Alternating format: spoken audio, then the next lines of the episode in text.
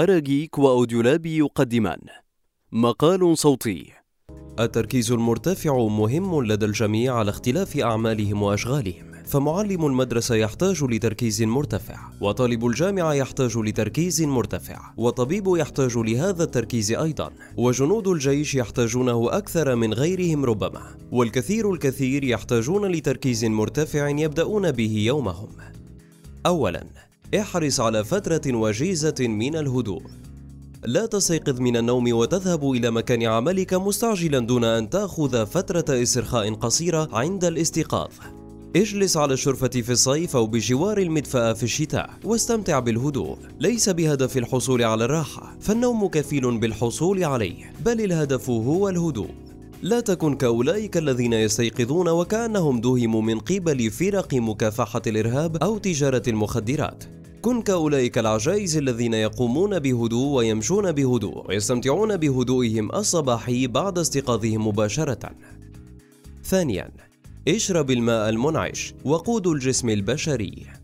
الماء العنصر الرئيس الذي جعل منه كل شيء حي وطالما الإنسان يصنف من ضمن الكائنات الحية فهو يحتاج إليه قطعا أما ما يساهم في رفع تركيز هذا الكائن فهو كوب صباحي منه ابدأ صباحك بكوب من الماء المنعش لفمك، لغددك اللعابية، لعضلاتك الفكية، ولجسمك بأكمله.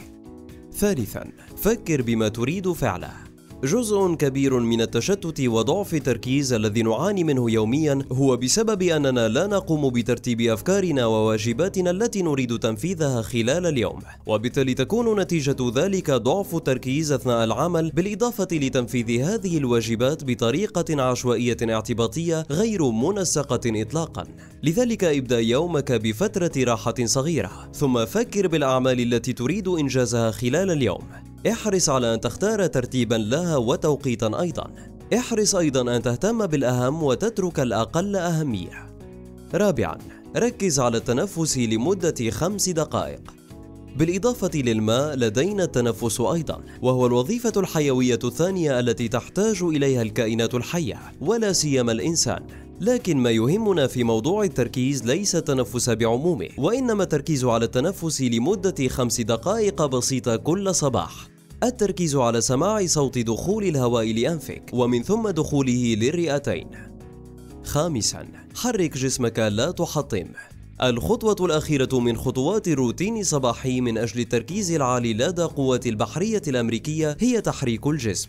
القيام ببعض التمارين الخفيفة أو ربما المشي على رصيف ما بجوار الشاطئ أو حتى داخل منزلك بواسطة أحد الأجهزة. المهم في الأمر هو أن تتحرك.